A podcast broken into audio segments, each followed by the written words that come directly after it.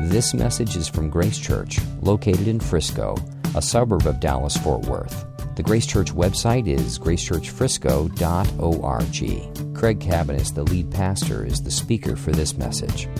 We're in a series called The Gathering, where we're talking about what's happening right now, the church gathering together. So here's what we've talked about so far. We've talked about gathering on Sundays, the Lord's Day, uh, working six days, and having a day of rest and worship and gathering on uh, his day, first day of the week. Last week we talked about uh, the role of Scripture in our worship gatherings and how the Word speaks to us and how we respond. That our, our worship kind of has a rhythm to it of revelation and response. The Word and then our response to it, as we've already experienced this today. And we're going to experience it right now again as I'm bringing the Scripture to you. Today, I want to talk about gathering in His presence. So, this is another kind of big idea. We've had some big ideas the Lord's Day, the Lord's Word, and the Lord's presence. And uh, starting next week, we'll probably get into a little bit more nuts and bolts of, of our gathering together. Uh, if I could. If I could say what we've communicated so far and uh, just sort of outline it with prepositional phrases, this would be it. We gather on His day, under His word, in his presence. On his day, under his word. And the reason I say under is because we're under the authority of his word in his presence. Under his word, in his presence. Probably the next one would be for his glory. That's what we're going to talk about for the rest of this series. How do we respond for his glory? So let's read 1 Corinthians 3, and then we'll, we'll pray. Do you not know that you are God's temple, and that God's Spirit dwells in you. If anyone destroys God's temple, God will destroy him. For God's temple is holy, and you are that temple. Let's pray. God, these are sobering words that we have just read, and we are amazed by them that we are your temple. And we pray that right now you would make yourself known that you would pr- make your presence um, sensed and understood through your word. We pray that as we look at your word, the God breathed scripture, that you would open our ears, you would open our hearts, you would soften our hearts, and that you would change our lives. We pray that you would show us the Savior, the glory of Christ as we gather here this evening. And we simply pray that you would have your way. Uh, we are here for you. We are here because of you, and we are here gathered in your presence. And I just pray that you would uh, make yourself known by your word to our hearts this evening. Come, Lord, and have your way in our midst. Lord, I pray that you would fill me with your spirit to declare your word, and I pray that you would give us all ears to hear what you are saying to us tonight. In Jesus' name, amen. Amen. I want to set this little passage that I read to you in context. And I'm going to do so by giving you the context of the whole Bible. Um, I'm going to tell you the story of the Bible because this, if you don't understand the story of the Bible, you won't understand uh, what we just read about the church being God's temple. The Bible is one story. Now, there are many uh, stories within the Bible, many narrative accounts of different people and their lives, but there is one overarching story. And there's a number of ways to get at that story and to understand that story, but here is one primary way to understand that story, and that's this the story of the Bible is the story of God and His presence with his people. That's what we're talking about tonight the presence of God. And this isn't one obscure passage, it's actually the storyline of the entire scripture from beginning until end. The Bible starts in the garden. God creates Adam and Eve, and he places them in a garden. It's a garden paradise. It's kind of a garden temple. It's where He is present with them. They work. There is no sin. Uh, there is no uh, problems between them, and there's no problems between them and God. They have unhindered fellowship with God in what is called paradise, Eden. Unhindered, unhindered uh, fellowship with God. He is present with them. They commune with Him. They talk with Him. They interact with Him. They serve Him. what happens is that they decide they no longer want to just serve God, they want to be like God. And because of this, they rebel and challenge God. And they, uh, what, what happens is what we call the fall. They sin against God. And among the penalties, and the primary penalty for their sin, is they are banished from what? His presence. They are taken out of Eden, the garden paradise, the presence of God, and they are placed outside of Eden, um, separated from the fellowship that they once knew with God. It is broken. Well, what happens is uh, they multiply and multiply and multiply, and God has not forgotten about his people. God has a plan to restore his presence to his people. And uh, so, what he does many generations later is he calls a guy named Abram. He finds this guy and he says, Okay, I am picking you and you're going to be on my team, and I am going to make a people from you. And not only that, and this is so key, not only that, but I'm going to give you not only a people and descendants, I'm going to give you a land. And that land is going to be the place where God will, in a, in, a, in a very specific way, center his presence with his people. Now, God is present everywhere. He's omnipresent, omnipresent, meaning he's at all places equally at all times.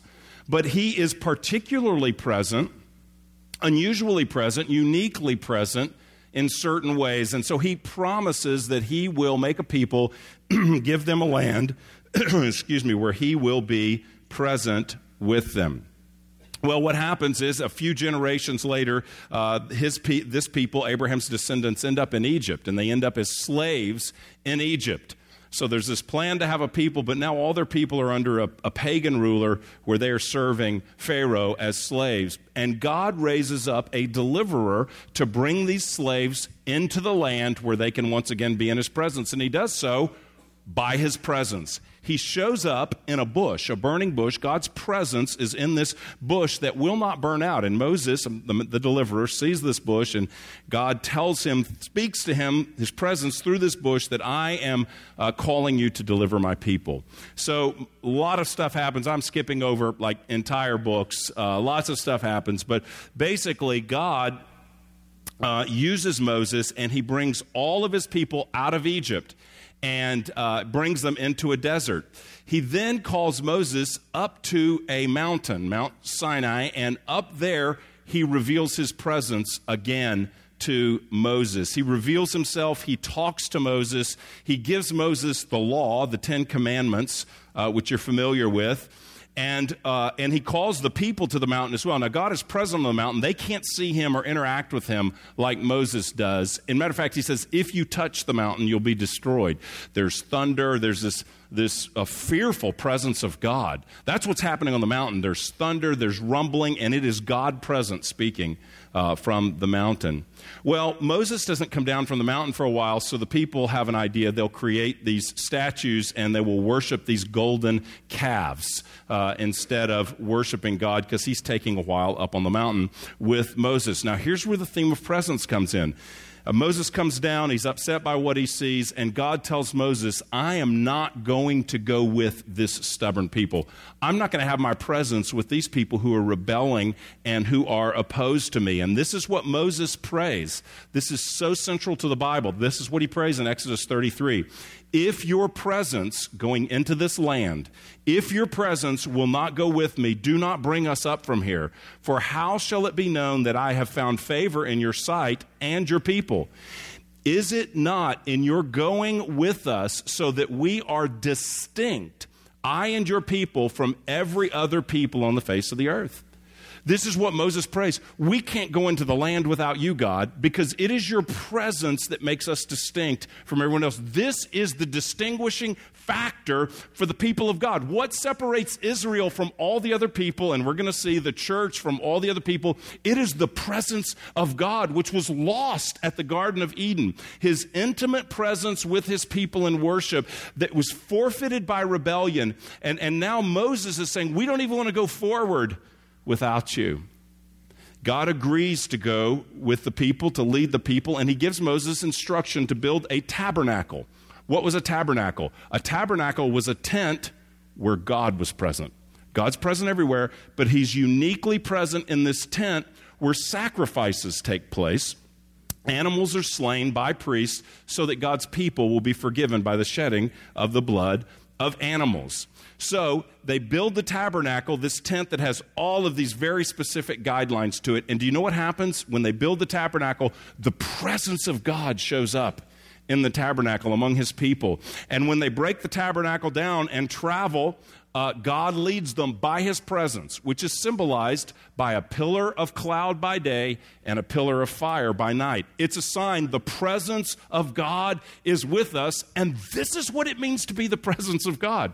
I mean, the people of God. There is no sense in the Bible of the people of God apart from the presence of God, God with his people. Well, many years later, they get into the land that he told that guy Abraham about so many centuries prior. They get into the land, and there God says, I want you to build me not a portable sort of presence, but a more permanently uh, fixed place for my name to dwell, is what he says. It's called a temple. So they build a temple, an, an, elaborate structure, and as soon as it's opened, the presence of God comes into the building again, showing his great power. And uh, it is, as I said, it's a place where he says, for my name to dwell. Well, what happens? there are priests, there is worship, there are sacrifice of animals so that our sins, their, their sins can be forgiven, there are festivals. All this stuff happens, but the people of God disobey God. And they start chasing after other gods, and God brings judgment. And here's the judgment a foreign nation comes in and destroys the temple and not only destroys the temple, but gathers the people and takes them into a foreign land. And what was so grievous about that judgment is that they no longer had the temple to worship God. They no longer were God's people in His presence. They were in a foreign land, they were in a foreign place with foreign gods. That's what ached in their hearts. They longed for the land, they longed for the temple where they would worship their God and meet with their God in a very real and personal way. His unique presence among his people, distinguishing them among all the people on the earth. Well, as they're in this foreign land, Babylon, God brings some messengers. And these messengers, the Bible calls them prophets, they start delivering these messages to people saying, hey, something good's going to happen. Uh, there's something really to look forward to here. Uh, God's presence is going to be with you once again they promise that one day God's presence is going to be in you. And in Ezekiel 37, Ezekiel prophesied this My dwelling place shall be with them, and I will be their God, and they shall be my people. Then the nations will know that I am the Lord who sanctifies Israel, when my sanctuary is in their midst forever. So the prophets come and say, The, the temple's destroyed you're in captivity, but God is going to come and his presence is going to be among you once again. Well, there's a rebuilt temple. It never ultimately has the glory that everyone longed for. But then something happened. After they returned, after the temple's rebuilt, a number of centuries later, the presence of God comes to his people in a most unusual, unexpected way. God himself comes in the flesh. His name is Jesus. Jesus comes in the flesh. John says, um, The Word became flesh and tabernacled among us.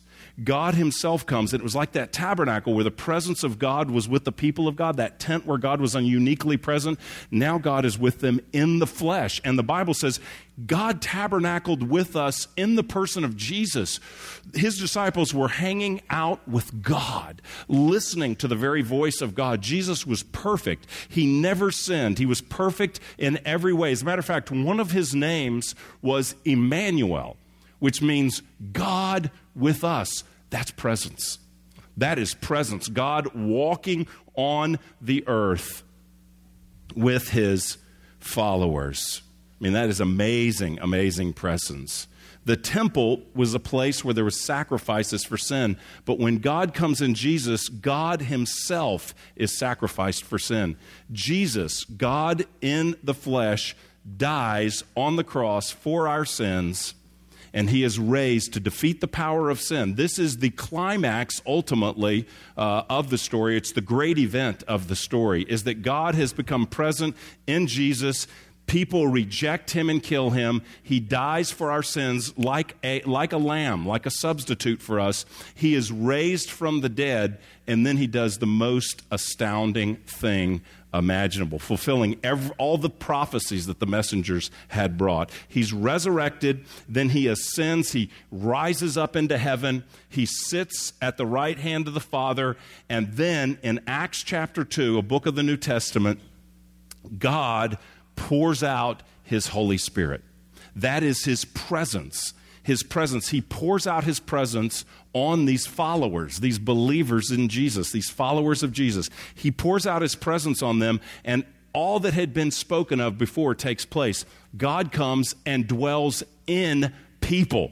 He gives them new life, a new birth. They were dead inside, but now they are alive with His presence in them, the Holy Spirit.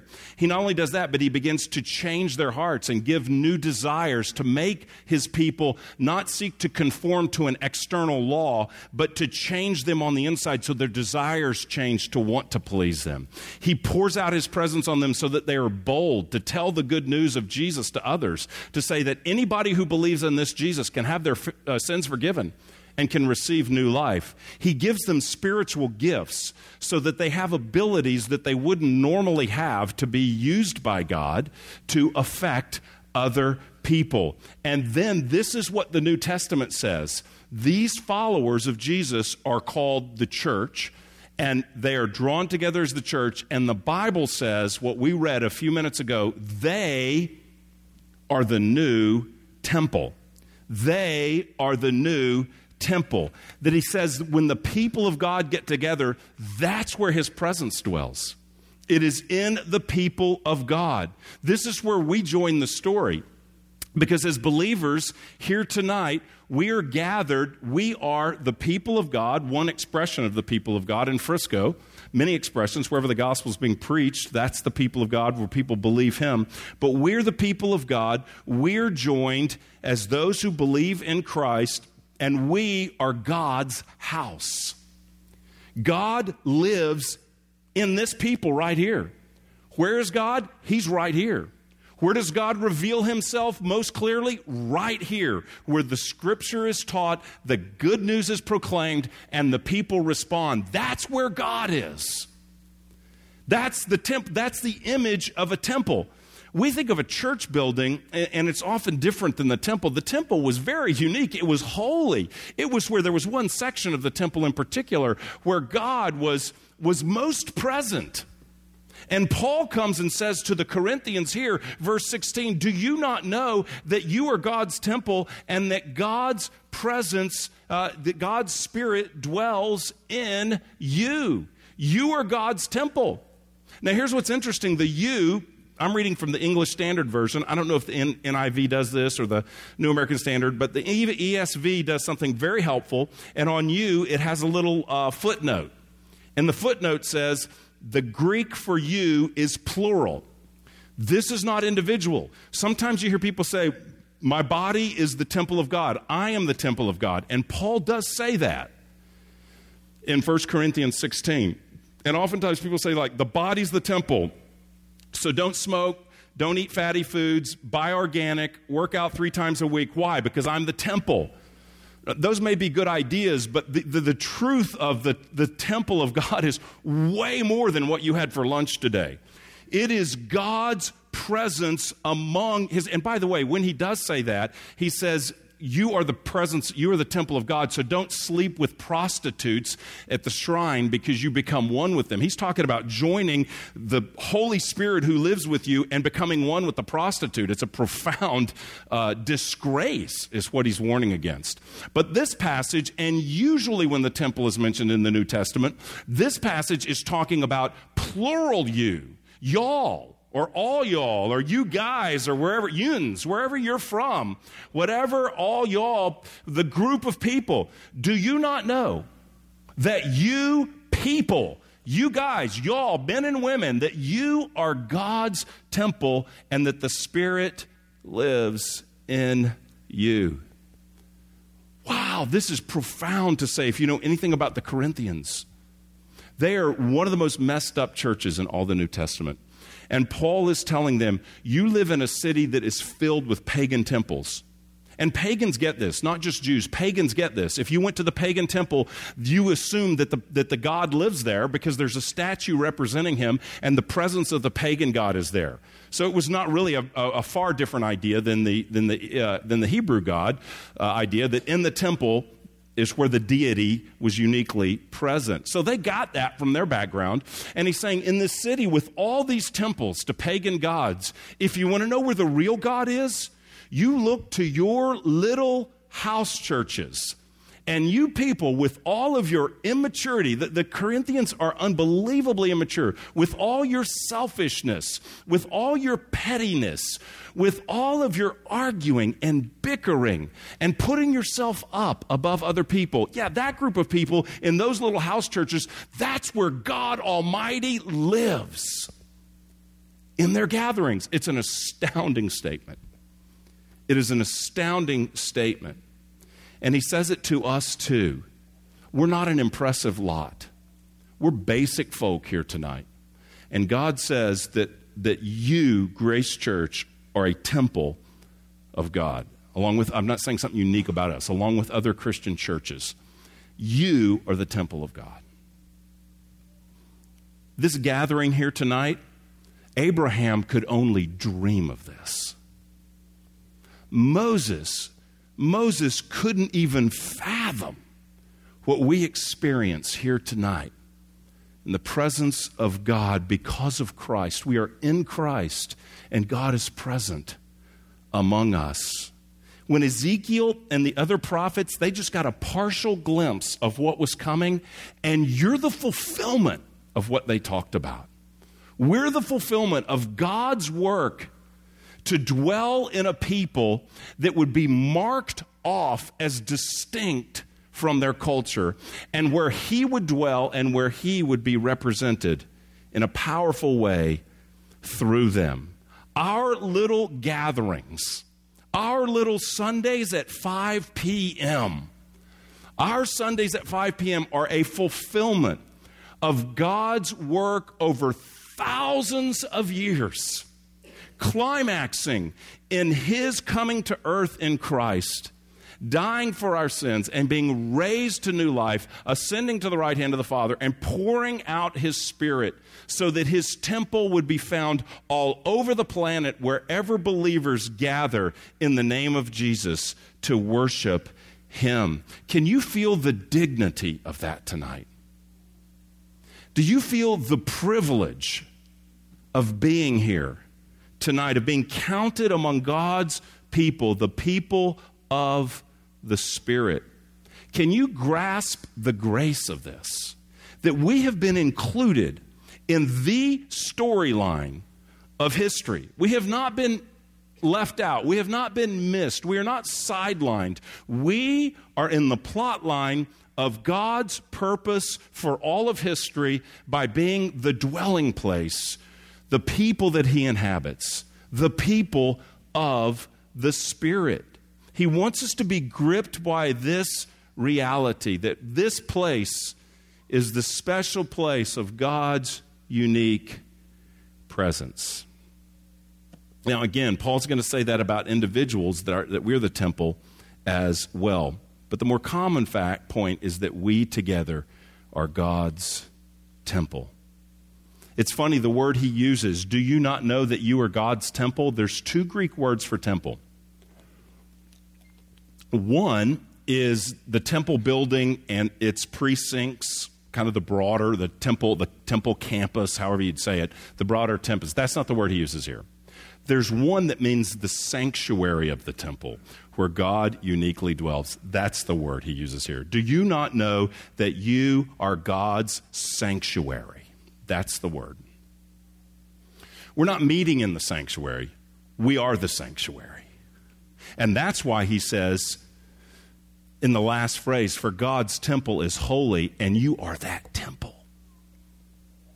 We don't come and sing in the sanctuary, we are the sanctuary. The place, the sanctuary was a place in the temple that the deity uniquely dwelt. And that's what we are. He wants the people of Corinth to get this. Now, this is so interesting. There's going to be a lot of places in Corinth where Paul is going to correct the church. Stop doing this. Stop doing that. This is harmful. This is dishonoring to God and harmful to other people. This is, he's going to do that a lot. But here's where he starts here. His way to correct them is he wants the people of Corinth to understand their identity because they, they don't know who they are, or they've, they've probably just forgotten who they are. That's why he says, Do you not know that you're God's temple? Another way to say is that, Do you know who you are? That's what he's saying to them. Do you know what's going on here tonight when the church is together? Do you have any idea? Do you remember who you are when we gather together in this church? Do you know who you are? That's what he is saying to them. It's a rebuke, it's a correction to them. Have you forgotten? See, that's the big problem. The Corinthians have forgotten what Christ has done for them. They have forgotten their identity as the people of God. And we behave out of our identity. We normally behave out of our identity, and they are behaving like those who don't even know that the presence of God is with them and that they are, in fact, the dwelling place of God. And their behavior doesn't look like their identity. They don't look like people who are gathering as the temple of God. See, what we learn about from the Corinthians from the very first chapter is that they are a divided people divided. I mean, chapter one, Paul says, Look, here's what's happening in your church. You have divided up on teams. Like everybody has their own agenda, everybody wants to be right. Everybody wants, and so they identify with their candidate, uh, or that would be political, or their uh, Bible teacher or theologian or whoever they identify with. They take these names and say, Well, I'm like him, so I've got to be right. And so he says in chapter one that, that they're saying things like, I am with Paul. He founded the church. And somebody else is saying, Well, I'm over with Apollos. He was like the wisest guy one of the m- most articulate communicators and speakers. So I'm with Apollos. Somebody else says, I'm with Peter. He's the man. He was with Jesus. He was at Pentecost. So I go way back before Paul, way back before Apollos. I go to all the way back to Peter. And then it says, some of you say, I'm with Christ. I never understood that debate. Like somebody says, I'm with Jesus. Doesn't that trump all the other potential teams to join? If you're waving, I'm Team Jesus, you kind of won, right? I don't know how anybody, well, anyway. So, but they're doing that. So they're divided up. In this chapter that we're reading, chapter 3, at the beginning, uh, you know, chapter uh, verse five, chapter three, he says, "What is Apollos? What is Paul? We're just servants through whom you believed, as the Lord assigned to each. I planted, Apollos watered, but God gave the growth." So neither he who plants nor he who waters is anything, but only God who gives the growth. So he's he's telling them, look, why are you dividing up on teams? No, I'm nothing. Apollos is nothing. We're like farm hands. We can't make a crop grow. It's all about God. He's the one that did the growth. So he's trying to correct them and say, this is all about God. He next goes to a different, he says that he lays a foundation and he describes a building being built and he says everyone's works will be tested at the end. Some people are building with earthly wisdom and it's going to be like building with wood and hay and stubble. It'll just be burned up through the fire of judgment. Other people are building with gold and silver, and that'll last, those who are building on the gospel. So he's, he's talking to them about what to, to, to be about Christ and to be about the gospel and not about these leaders and their divisions and all these kinds of things. They're separating themselves. And so what he does is to get their attention, he, he, he tries to correct them by pointing to their identity and he says, Look, you are the temple of God. He uses that theological truth to call them to unity. If God is dwelling in us, if we're one building, if we're the people of God or the temple of God, we can't be separated up. He's letting them know when we get together, the nature of our gathering, the holy purpose of our meetings, the divine reality in the house, and you are the house, not the building. The divine reality of when we gather, when we are God's house, when we gather, the divine reality is, is this that we are one. And he gives this serious warning to them. Verse 17 If anyone destroys God's temple, God will destroy him. For God's temple is holy, and you are that temple. Man, that is, that is one of the most sobering lines. I've been thinking about that line all week. It's one of the most sobering verses in the New Testament. Because here's what he's saying when you are doing what we see them doing in the first three chapters, when you are competing in the church, when you are criticizing, judging one another, when you are boasting in yourself and your knowledge and putting down someone else, when you're dividing into camps, when you are, as we're going to see later, or we would see if we studied on later in the book, when you are promoting your gifts as more important than others, you know what you're doing? You're desecrating the temple of God. You're tearing down the temple of God. You might as well be the Babylonians coming into Israel so many centuries ago to destroy the temple. That's what you're doing. It made me think about, man, how I speak about the people of God and how I think about the people of God. This call is to revere the people of God. We don't revere a building. Listen, I am. I don't think there's anybody in the room who's more excited. I, I'm at least tied with you, if you're the most excited, about our new building in Frisco Square.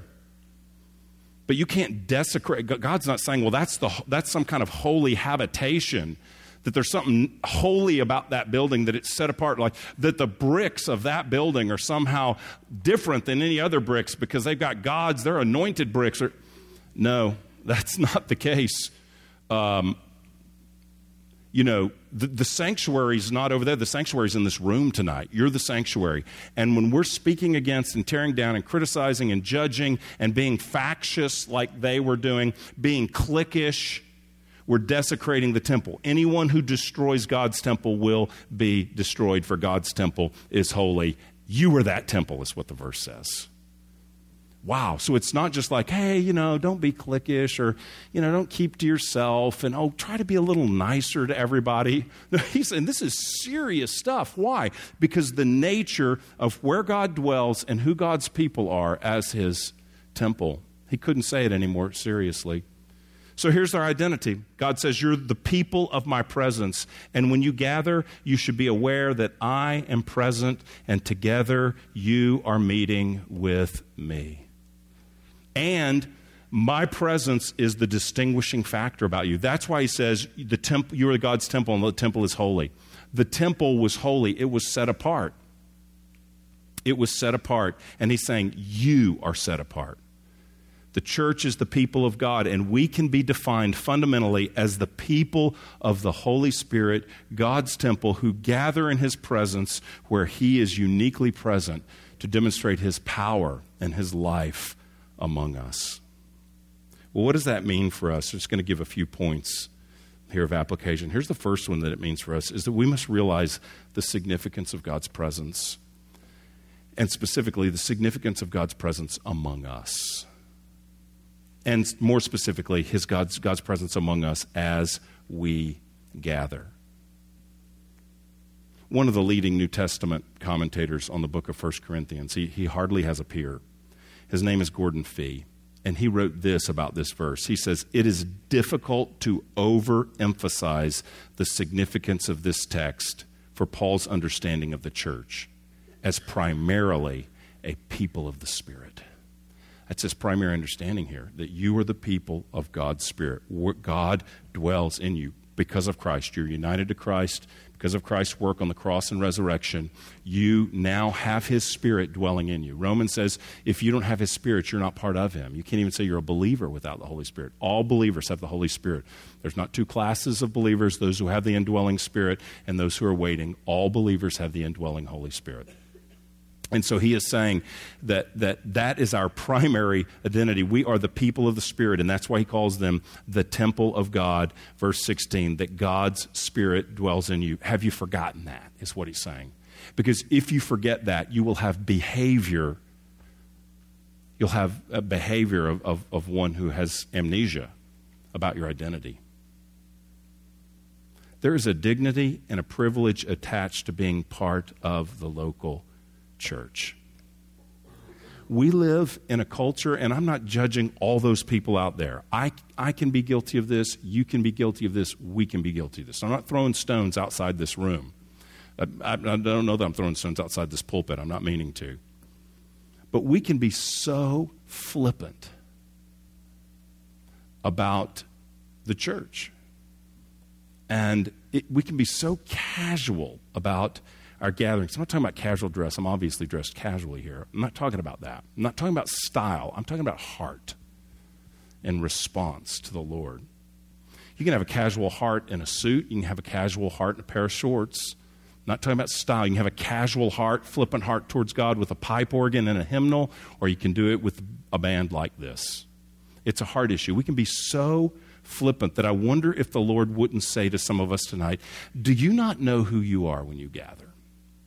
Have you forgotten what's happening when, when we gather? That this is my, where I am present in a, in a unique way. God's present everywhere, but He's present in each of us. He is present in His people because we are the temple. The temple was the location of His presence. It's a place also that we express our unity as a people of His presence we can think like consumers. Well, I'm going over here, I'm going to this church, and I'm going to that church, or whatever. And if you're looking for a church, please go to this church and that church and find where God's placed you. I'm not talking to you if you're on a hunt for a church. That's completely understandable and, and appropriate. But if you're committed to another church or you're committed to this church, then the reality is we must see that our coming together in the presence of God, it is a statement of declaring our unity. It is a unifying statement. When to a disunified church, what is one of the first things Paul does? He doesn't say, can't we just get along? One of the first things he does is say, you're the temple of God. The presence of God dwells in you. And when you are together in unity in Christ, the presence of it is honoring to the presence of God. You are building the temple. And when you are not, you are d- destroying the temple. That's the language of verse 17. So it's just easy to be flippant. The church is also the place where God reveals himself as a witness to the world. The temple in the Old Testament was a testimony and a statement to the nations. And that's why you see a lot of uh, Psalms that will say, Declare to the nations. Because the temple was the place where, the, where God was worshiped and his presence was declared to people that didn't know him. Do you know here in chapter 3, he says, You are the, the temple where the Spirit dwells? In chapter 14, he's going to say this. He's going to say, If you all come together and people prophesy, which is a spiritual gift where God gives someone a, a thought, an impression, something to speak that builds people up, he says, If you come together and everybody prophesies and an unbeliever someone comes in who does not know the Lord, they will hear these words, the spiritual gift of prophecy. They will hear these words. Their heart will be, the secrets of their heart will be disclosed, and they will fall down in worship. An unbeliever, they will fall down in worship and say, Surely God is in this place. He says, through the gifts of the Spirit, God reveals His presence that even an unbeliever could come in and at times would come to the conclusion, wow, this is different. This is, the temple is holy. You are the temple. This is different than what I'm used to. And there's something going on here, and I'm surrendering to this God. How could you know those, these things about me? How could you be speaking to my heart? It happens when the word is preached, it can happen during the singing. The presence of God speaking to people so that they say, God is in here. Why? It's not these walls. It's God is with his people and God is speaking by his word. It's a really big deal. God's presence in our midst is significant. The unbeliever will encounter the presence of God. That's what 1 Corinthians 14 says is that God is present among his people one way through his gifts. Encountering the presence of God, that is what we need.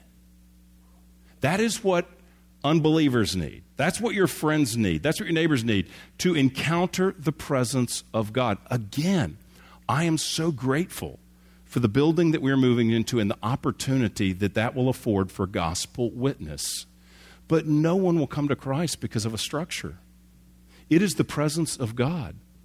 I would rather meet in a field with the presence of God than that building without Him moving in a powerful way in our midst.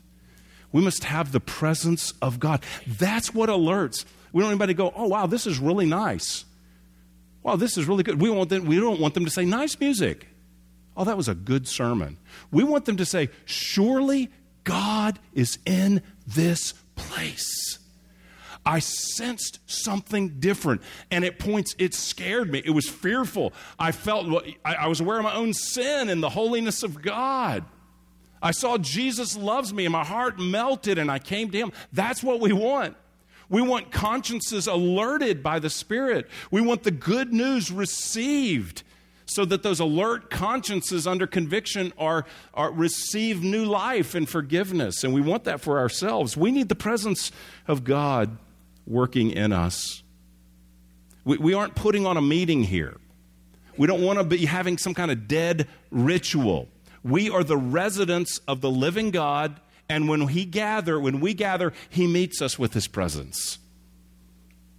And, and saying he's, we're his residents, that's, that's really not my language. He didn't use the word resident, but he says God's Spirit dwells in you. A dwelling is where you reside. It's the same thing. We're the dwelling of God. And when we are aware of that, when we are lifting up the Scripture, when there is a revelation of Scripture and a Spirit empowered response, revelation and response, when that kind of worship is going on in God's presence, it changes people. So, number one, realize the significance of God's presence. Number two, expect His presence. Expect His presence. That's what the Corinthians miss. They have forgotten what the church is, they don't seem to remember that He is there. Do we? Are we aware of God's nearness in this meeting? Are you attuned to God's manifest presence with us, and especially in, in the gathering? Do you know how to detect his presence? There's a practical question. It's like, is it a goosebump? Is it a tear? Is it shaking? Is it sorrow? I, how, how, how do we? Well, I'll talk about that for a second, in just a second. But let's start here. We're God's temple. God's Spirit dwells in us, so He's present. How, how is He present? In a primary way, he is present through His Scripture being spoken, read, listened to, and responded to. It's His Scripture. The Bible says of itself that it is breathed out by God. It is the breath of God. So when the scripture is read, when we're hearing it, when it's taught, we emphasized this all last week, so I don't have to re- retell everything I said last week. But it is God's presence with us. But He is present in other ways as well. The psalm we opened up with, Psalm 105, uh, said, it's a command, sing to the Lord. Seek his presence, was in there, verse 4. God is present as we sing. As we sing truth, as we declare truth about God, as we celebrate the person and work of Christ, God is present with us. He's present through communion, and I'm going to talk about that and what that means. He's not literally present, as in actual, his actual body and blood, but it's more than just an empty sign. He is, as we receive communion, we receive afresh the truth of the good news by faith. God meets us in a real way. Matter of fact, if we do it in an inappropriate way, Paul tells the Corinthians they're getting drunk at communion because it was a full meal. And uh, Paul tells them, because of the way you handle communion, some of you are getting sick and some of you are dying. God's killing people because they are not receiving communion with reverence for the body of Christ, and they're getting drunk and excluding people. It's a bad communion service. Uh, and I mean, it can't, it can't be any worse. And he says that your meetings do more harm than good, is what Paul tells them. I've preached some flat sermons. We've had some flat services, but I don't think usually it's more harmful than good, you know? But that's what, what theirs, theirs was. So he's present as we receive communion. He's present through spiritual gifts. I already gave the example of 1 Corinthians 14. Surely God is in this place. That's kind of a more unusual gift, prophecy. But do you detect God's presence through, I don't know what to call them, more common gifts? I, I don't know what else to say. That sounds, I'm not saying they're not special because they are of the Lord. But when someone's running the soundboard and using the gift of helps, something the Lord has given them to serve, the Lord's present in that.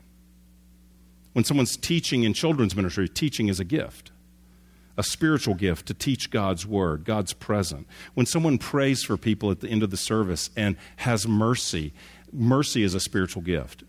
There's mercy extended. That's, that's God meeting people Hey, we can think, oh, well, she's got such a, uh, she's kind of soft hearted. She really, the Lord made her that way, and the Lord is caring for people through her. Generosity, people through giving. Generosity is a gift. Serving. We're all called to serve, but some have unique gifts of service. Again, again I can't say, well, I, am not helping out because that's not my gift. Need the, need the dishes done? Oh, God didn't give me that gift. They just need to be done. Okay? So we got to pick things up. Things got to be done. But there's some people, and you know them, you meet them and go, wow, they are everywhere joyfully engaged. And if you told them they couldn't do that role anymore, it'd be crushing because they serve. They just want to bless and care for other people. It's a unique gift of serving. So maybe our, some of our ushers or others would have that. Gift of hospitality. The Connect team. There's a gift of hospitality. We're all called to be hospitable. Some people have to try and for others, it's just who they are. So it's a calling for all of us, but it also can be a gift. Leadership through the direction we receive in this meeting or is being received over in children's ministry.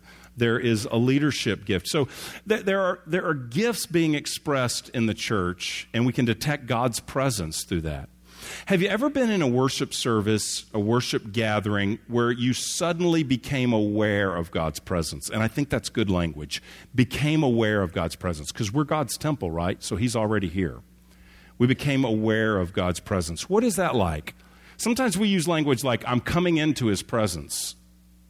Now, the Bible does use that language, by the way. I was going to be critical of that language. Then I, thought, I'm glad I thought of this because when he would have pointed it out to me, and then that would have been good for me to be humbled like that, but it wouldn't have been good for me to say something untrue. So Psalm 100 does say, Come into his presence with singing, doesn't it? But it doesn't mean this that we came here and we started singing, and when we hit that one chorus, whew, that's when God showed up.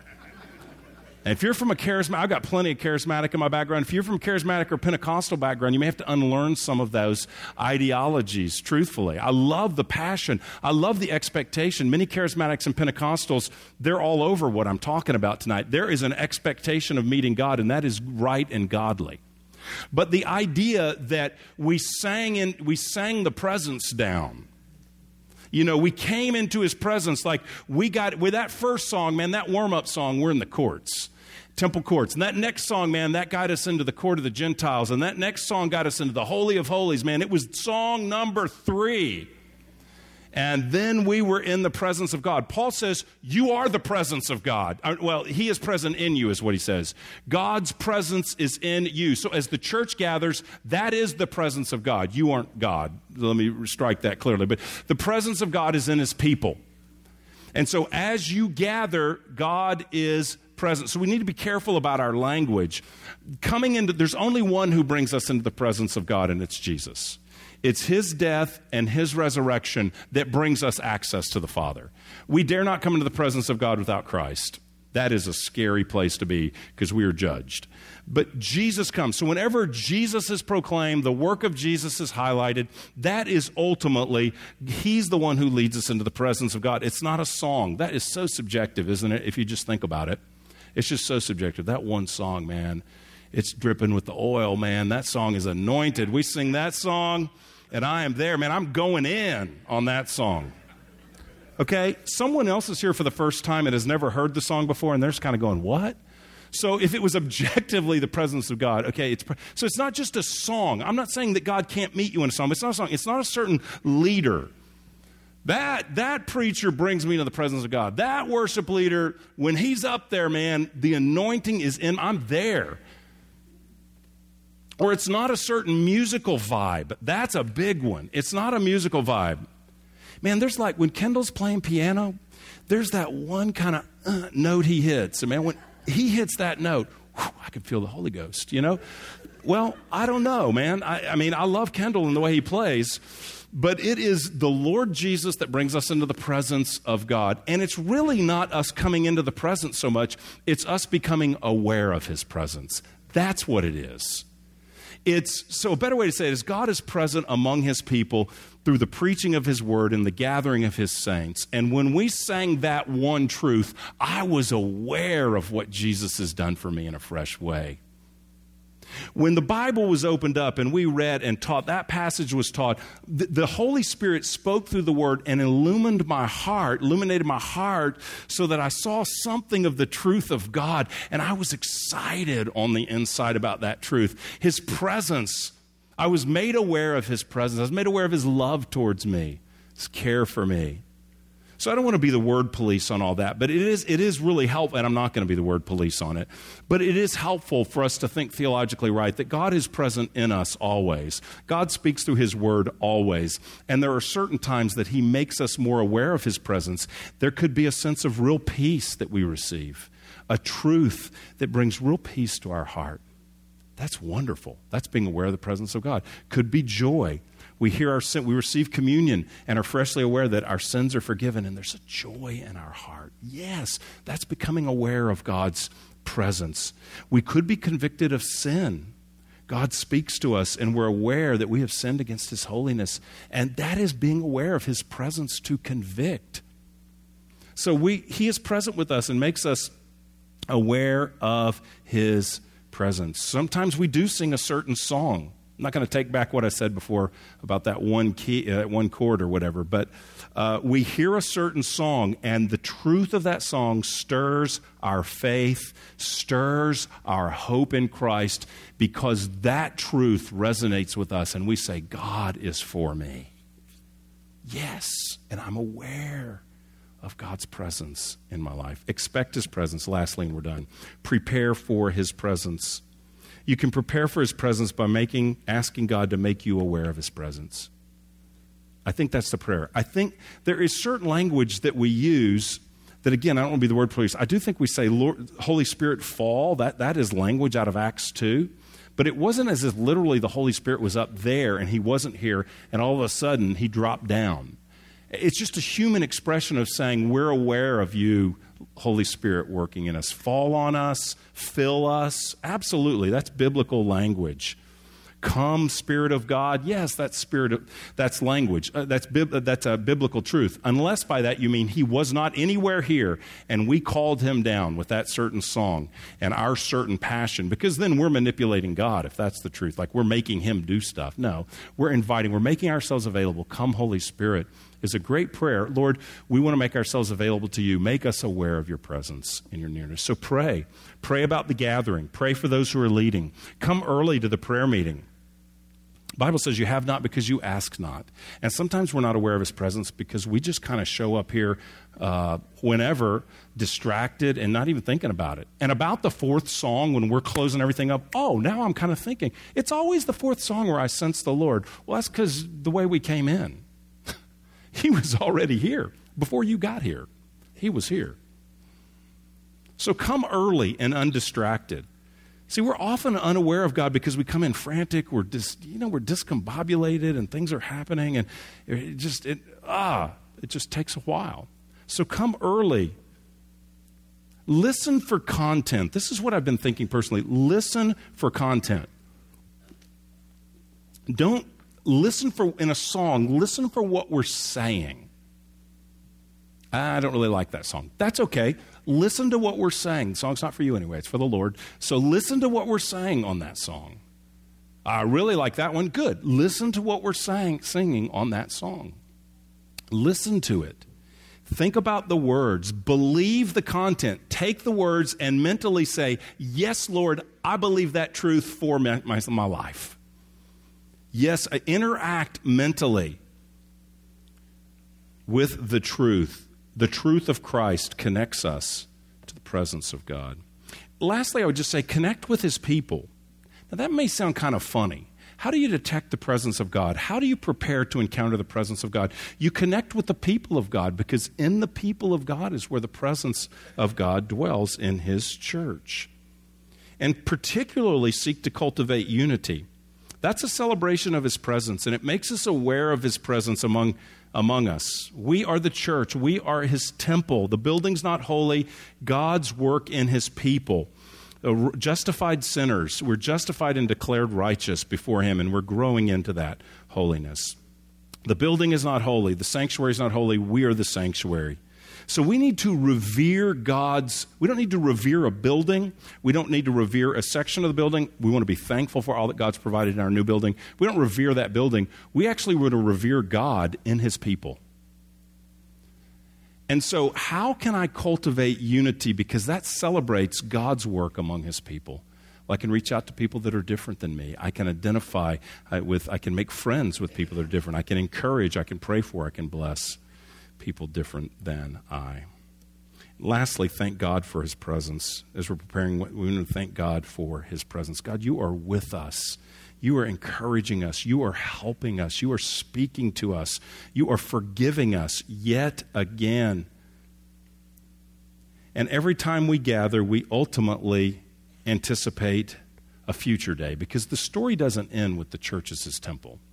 It begins in a garden, it goes through a tabernacle, and it goes through a temple, and the story goes through the person of Jesus, and the story goes through the Spirit poured out upon the church, the new temple, the people of God. But ultimately, it ends in heaven. So we start in a garden, we end in the city of God. Revelation 21 Then I saw a new heaven and a new earth, for the first heaven and the first earth had passed away, and the sea was no more. And I saw the holy city, New Jerusalem, coming down out of heaven from God, prepared as a bride, adorned for her husband. And I heard a loud voice from the throne saying, This is what the voice from the throne says Behold, the dwelling place of God is with man.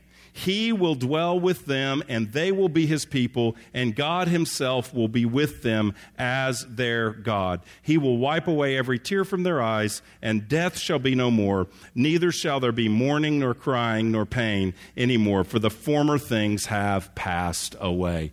One day we will hear from the throne the dwelling place of God is with man, and there will be no separation. We will see him face to face for eternity. No sin, no, the meeting's over like it is None of that stuff. We will be with him in glory forever. That's where the story ends in his presence, unhindered for eternity. He'll wipe every tear from our eyes, from the griefs of this life, and we will be with our God. The story of his presence is, and they all lived happily, perfectly, ever after in his presence. Let's embrace this part of the story, the privilege we have, the distinct gift of grace that we can gather in His presence as His people. Let's pray. You've been listening to a message from Grace Church. For more information, visit our website or write us at podcast at gracechurchfrisco.org.